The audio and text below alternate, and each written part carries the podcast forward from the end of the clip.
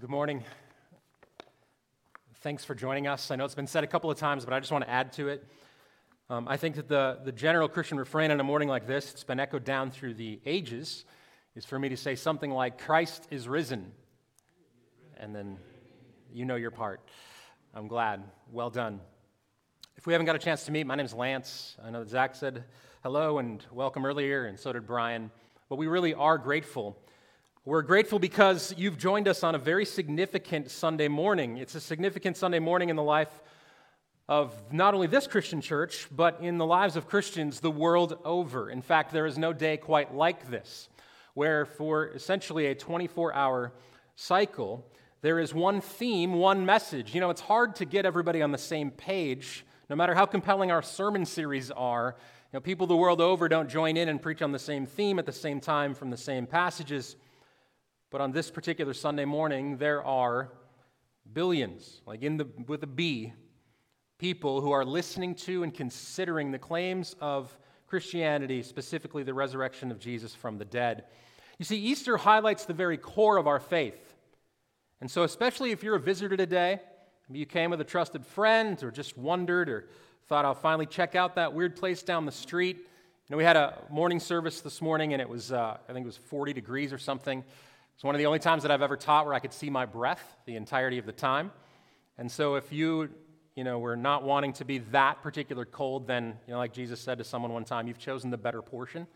Uh, this is, uh, we're a bit more indoorsy here now. But if you're a visitor today, you know, and I think of the ways that you could become a visitor, this morning there was a man walking his dog that went by on the street who stopped by the light pole and I think stayed for the entirety of the service. So he was an unplanned visitor, as far as I know. But if you've come with a little bit more planning than that, I just want to say that you've picked a wonderful time to join us. And let me tell you why because you've shortcutted. You shortcutted the line.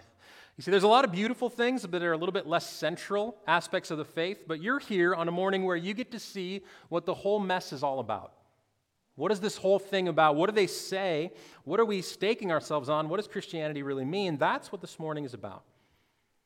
My guess is, is that many of you, in addition to visitors or friends, are here and you are a part of a regular church going experience. In fact, this might be a normal routine for you. I'm grateful for that. But even if it's not normal or routine or regular, there may be some of you who long to be more regular. You think this would be a place where I want my spiritual longings to be met. Wouldn't it be great if today on an Easter Sunday morning we all were boosted in a particular direction and then we could just sustain that for a while. And now here's the thing we can batch up all these people together novices and visitors, looky loos and the curious, skeptics and doubting, regular and strong, irregular and a little bit weak, but all of us longing for something this morning. I have good news. In fact, I don't have any other news. On an Easter Sunday morning, there is only one kind of news, and that is hope that Jesus Christ rose from the dead. The funny thing about us all being at the same place is that in Christianity, the way to make progress is to get down to the basics, is to go back. There's no club of elite, of elite or secret knowledge or veterans. There's no secret handshakes. There's no trap door. There's no special entrance to any other place. You see, all of us have come here, broken, sinful people, standing on the same foundation and hoping in the same things that we have a crucified and risen Christ. It's the only way to progress. In fact, one reformer, writing hundreds of years ago, said, We must bear in mind that the entire gospel consists mainly in the death and resurrection of Christ. And because of this, we must direct our chief attention to this if we are to make progress at all. So, in order to get there, in order to make some progress, I want to consider 1 Corinthians 15 with you. I think that is the most plain or one of the most plain places to go when we consider well what are we talking about this morning and why is it important and significant? 1 corinthians chapter 15 starting in verse 3 1 corinthians 15 verse 3 paul is addressing a particular portion of the church that is uh, denying the resurrection. What's interesting is these people continue to come to church. They've maintained a sense of spirituality They've not jettisoned the whole thing, but it's become a kind of club for them. And here's what he says concerning this He basically wants to remind them, and what I believe what we're looking for is, is he wants to remove the resurrection just for a moment so that they would understand and realize what they would be missing. I don't know, wasn't there a song? Sometimes you don't know what you got till it's gone, or something like that. Did I make that up? Someone should write a song if they haven't yet. But he basically tells them that, and this is how he says, starting in verse 3 of 1 Corinthians 15. He says, For I delivered to you as of first importance what I also received that Christ died for our sins in accordance with the Scriptures, that he was buried, that he was raised on the third day in accordance with the Scriptures, and that he appeared to Cephas, then to the twelve. Then he appeared to more than 500 brothers at one time, most of whom are still alive, though some have fallen asleep. Then he appeared to James, then to all the apostles. Last of all, as to one untimely born, he appeared also to me. For I am the least of the apostles, unworthy to be called an apostle, because I persecuted the church of God. But by the grace of God, I am what I am, and his grace toward me was not in vain. On the contrary, I worked harder than any of them though it was not I, but the grace of God that is with me. Whether then it was I or they, so we preach, and so you believed.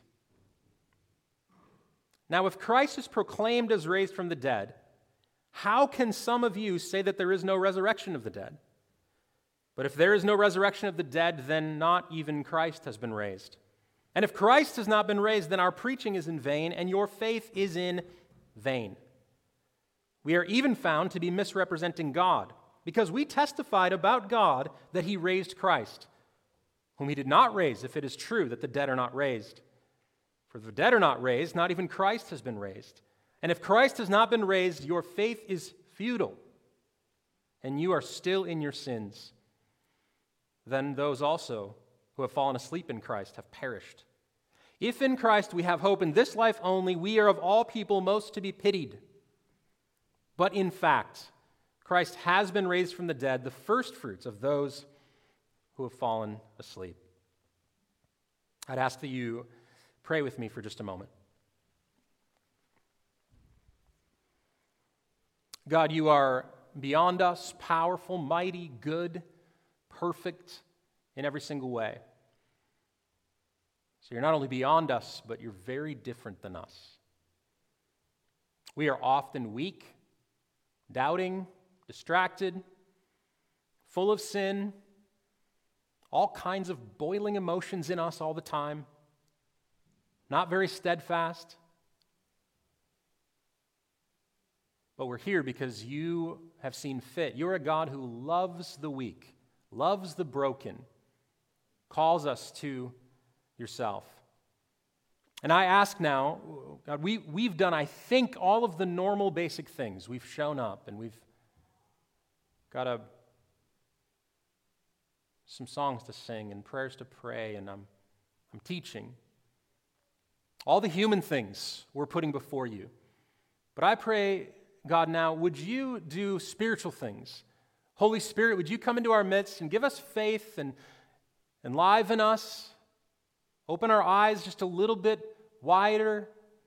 Make our hearts just a little bit lighter, a little bit softer, so that we could rejoice and respond properly. We pray all of this in Jesus' name. Amen. So, Paul's addressing a portion of the church that's denying the resurrection.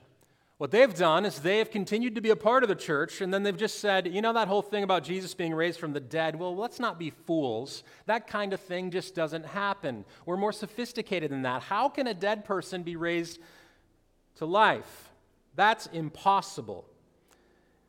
And I just want to say this. Did you, do you understand the severity of that? Just how insane that is?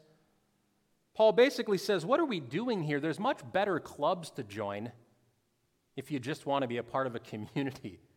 There's other places to spend your time. How can you say you're a Christian and remove the resurrection? And he wants to tell them the severity of this, the seriousness of this.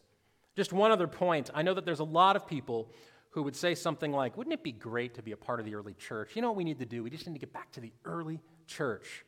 Now, I agree with you. There's some things that must have been wonderful about this day and age, but I also would just say, Be careful what you wish for. Because the early church was a lot like our church, and that is not that great. I know that's not a good marketing ploy for us. But oh, wouldn't it be great to be in the early church? You mean the early church where a big portion of that particular church were denying the resurrection of Jesus only one generation beyond his death and resurrection? And it's astounding for a Christian church to, to do this. And Paul basically meets the challenge of their thoughts by arguing with them and showing them, okay, here's what's going to happen. I'm going to show you to trust in and to believe what you got by taking it away. In other words, the question for this morning is what hangs on the resurrection exactly? What do we have left if Jesus did not actually defeat the grave? And he's going to give them some consequences. He wants them to say, okay, let's imagine there's no resurrection. He's going to give them some consequences like a good father would. He wants them to realize just how insane this is, how all the hope hangs on it. He basically just says, So what you're saying is it's just Good Friday. Because that was undeniable. Jesus, in fact, died. So what you're saying is there's no victory, no newness, no promise, just death and torture and sin winning again and again and again. The question is Did Jesus die and fall victim to the same thing that 100% of humanity had up to that point and 100% of humanity has since? Is that all there is? Is it just death? Is that the final word? Like a good father who lets his you know, child do something slightly insane and says, like, okay, let's see the consequences here. He gives them a few consequences, and we're going to go through them. What would it be like to be a part of a church with no resurrection? First, he says, and this becomes the theme of the entire section that I read. So he's saying, listen, if there's no resurrection from the dead, then Christ has not even been raised. And he's kind of the whole point of this faith. I just want to make a note that he says this like three different times because it is, in fact, the most important thing that we would lose. If there's no resurrection, then Christ has not been raised, and everything else we do falls on him. So it's the first consequence, but it's really a consequence that echoes through all the rest. Consequence number one if there's no resurrection, Christ has not been raised. Consequence number two, he feels this acutely, and maybe I do this morning as well, but he says, Our preaching would be in vain. Our preaching would be in vain. That means that every single time that someone stands up and pontificates on the realities of spiritual life or hope after death in Christ, all the philosophizing you want to do, all of the teaching, all of it vanity, all of it empty words. Now, this is the point where I recognize that some of you who are visitors who have come and are grateful you've come, maybe as skeptics, maybe you think to yourself, this is the first time I've agreed with a preacher in a long time. Tell me more. Tell me more about the vanity or the emptiness of this conversation. And I would say to you that Paul must feel the reality of that. What a thought. That every bit of faithfulness down through the ages, all of the message of the apostles, just vain.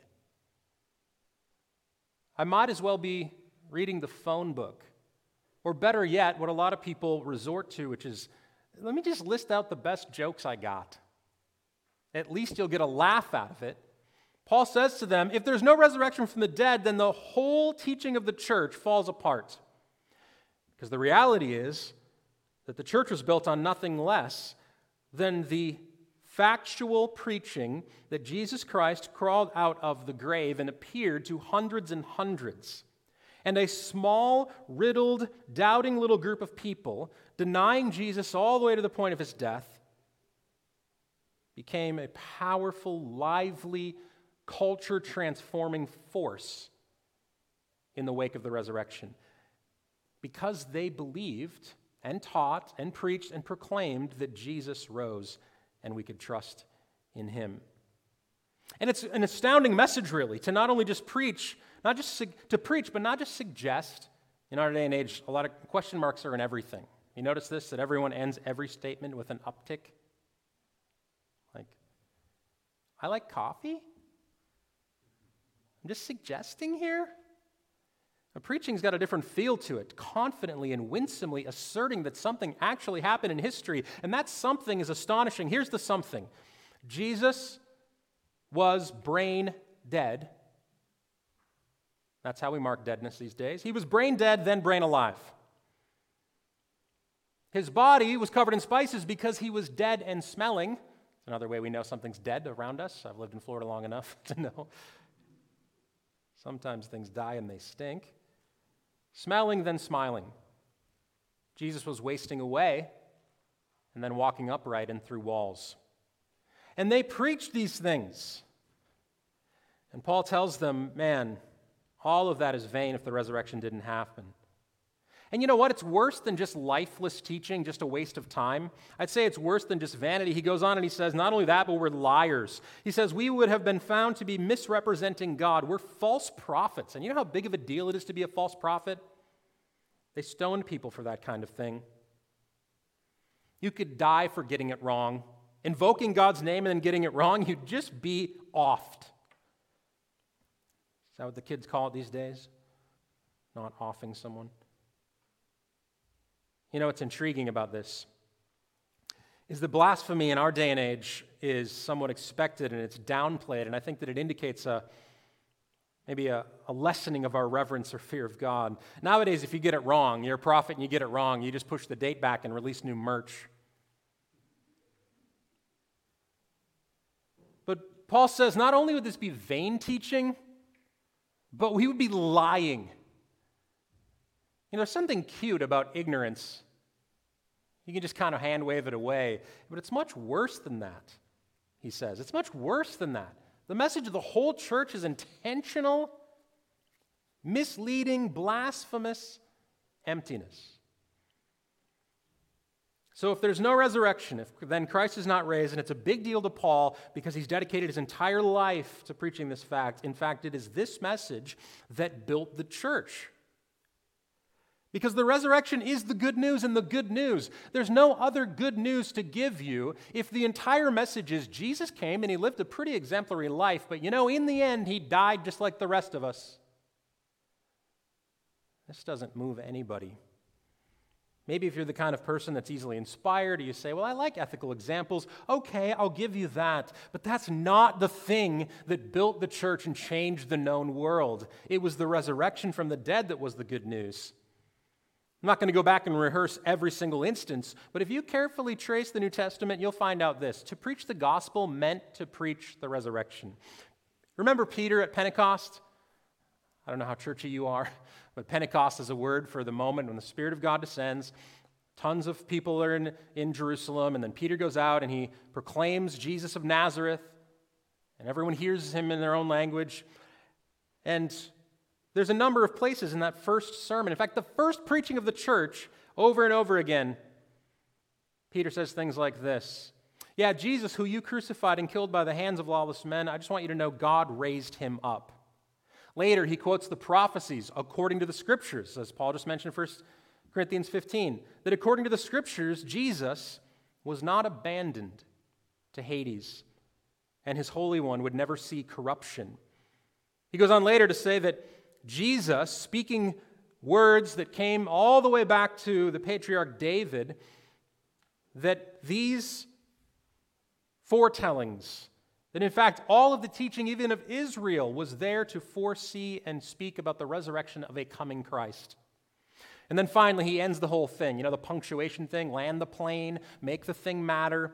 He ends the whole thing, and Peter says this This Jesus God raised from the dead, and we are all witnesses. It hangs on the whole thing. That's the linchpin. You pull it out, the whole thing falls apart.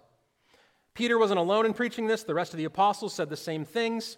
In fact, summarizing in Acts chapter 4, the early church, well, what were they doing? It says, with great power, the apostles were giving their testimony to what? What were they giving their testimony to?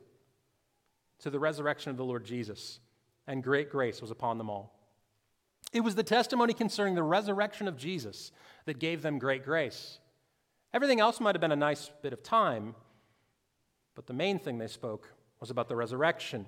Paul again telling Timothy in 2 Timothy chapter 2, here's what I want you to do. This is going to be the bulk of your ministry. Remember Jesus Christ who has been risen from the dead. He's been raised from the dead. So, the second consequence in addition to the first one that echoes through all of them, that Christ is not even raised from the dead if there's no resurrection, the second one is that preaching is in vain. Now, many of you could stomach that consequence because you don't preach very often, except about the things you're passionate about. Don't get you started on whatever it is. However, you don't necessarily preach this kind of thing. You see yourself as a little more reserved, and Paul doesn't leave you alone. He says not only is preaching in vain, but a third consequence your faith, your faith, every, what you hold dear, You coming here and being a part of this group, your faith is also in vain. You see, these two are connected in verse 14 preaching and faith. He always sees faith as a fruit of the proclamation of the gospel. It's why he said in verse 11 before, We preached and you believed.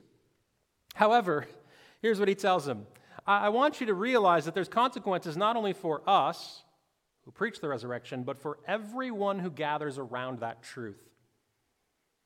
If there's no resurrection, you have an empty faith. We got nothing to give you.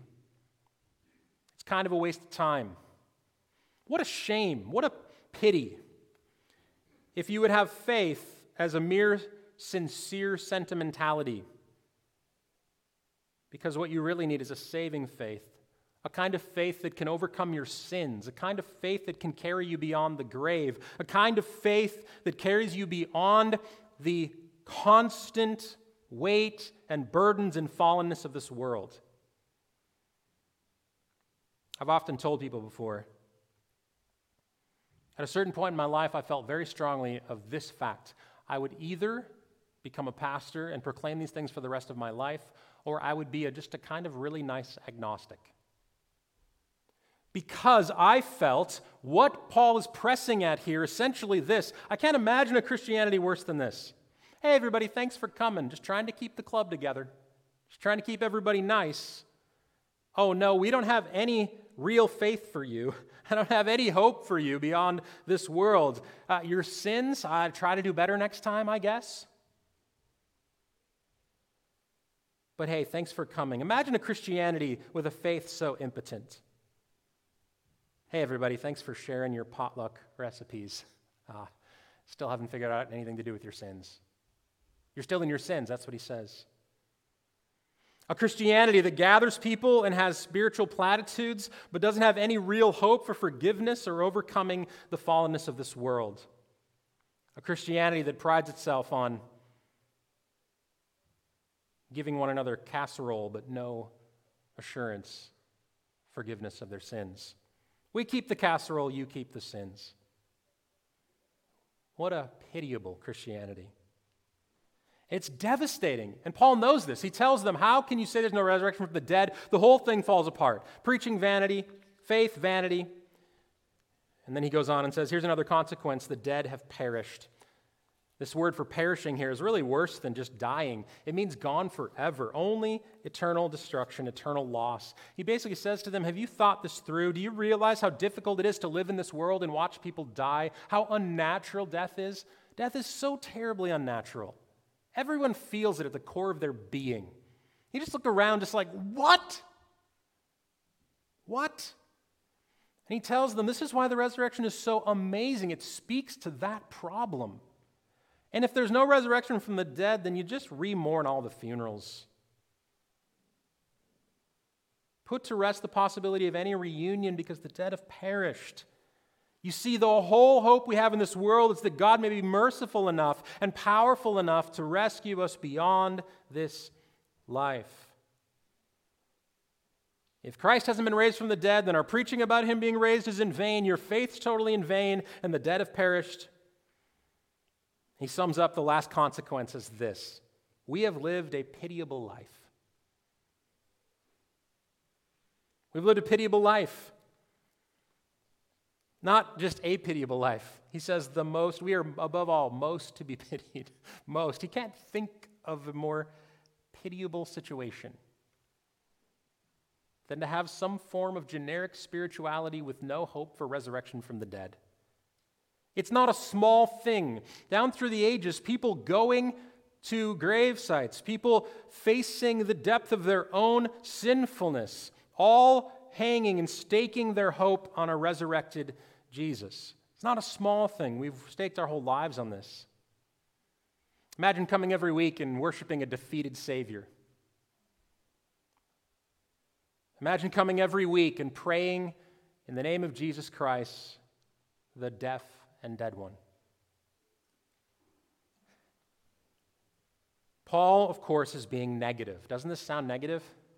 They're just like, I, I didn't come here for this, Pastor I came here for hope. But what he tells them by removing is to show them the importance of this building block. It is the green Lego flat piece at the bottom. Everything tumbles if you pull it away. It's all gone.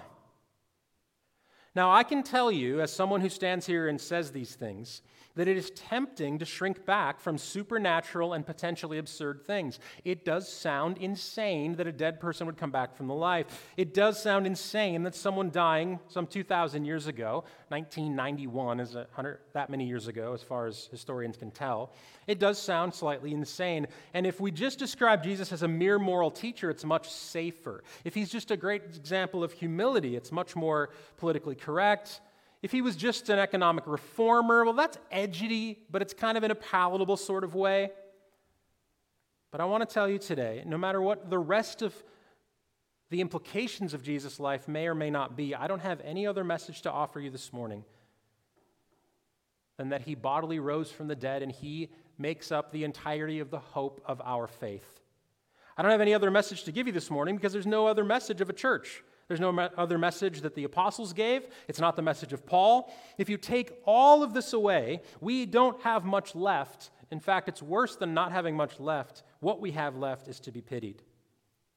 And so by the time Paul gets to verse 20, after dealing with their list of things, he basically says this in fact, but in fact, but's always the best word in the Bible.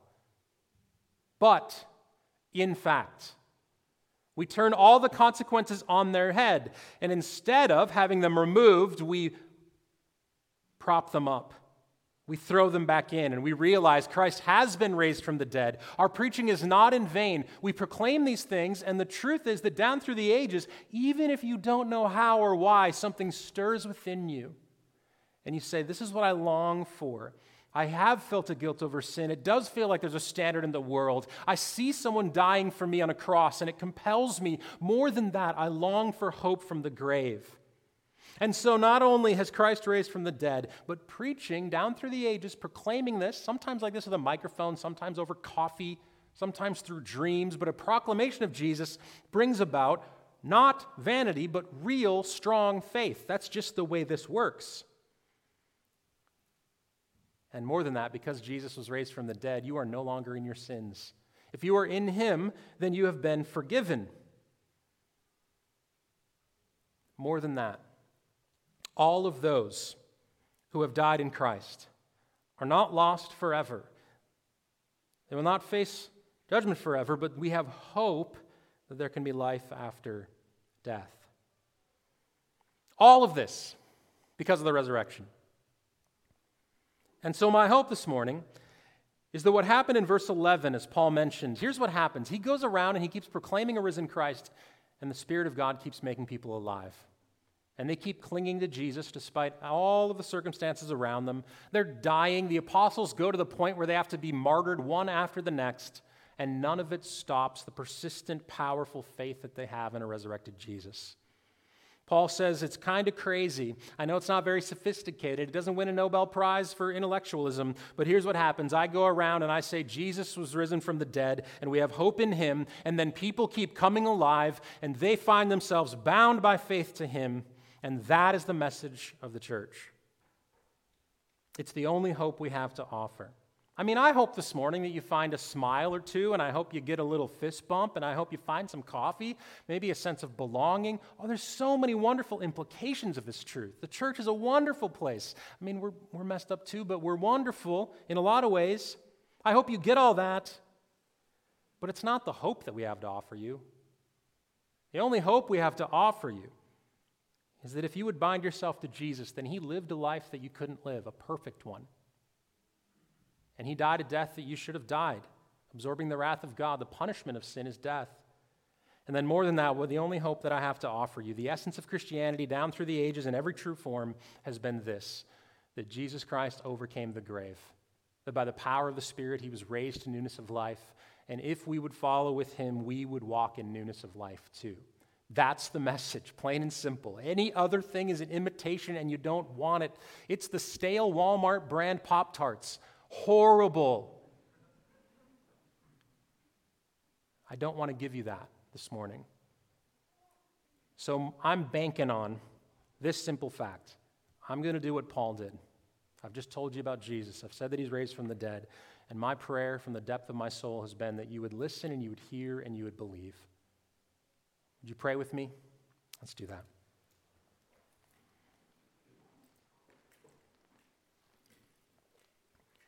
God, thank you for Scripture. We thank you for Paul's logic as he goes through and by subtraction shows the significance of the resurrection. I thank you for the honesty of Paul, too. That we don't have a fragile faith here this morning, that we're guarding and protecting. Help us to face the real stakes in front of us. God, we long for solid hope, one that's real, that will carry us through.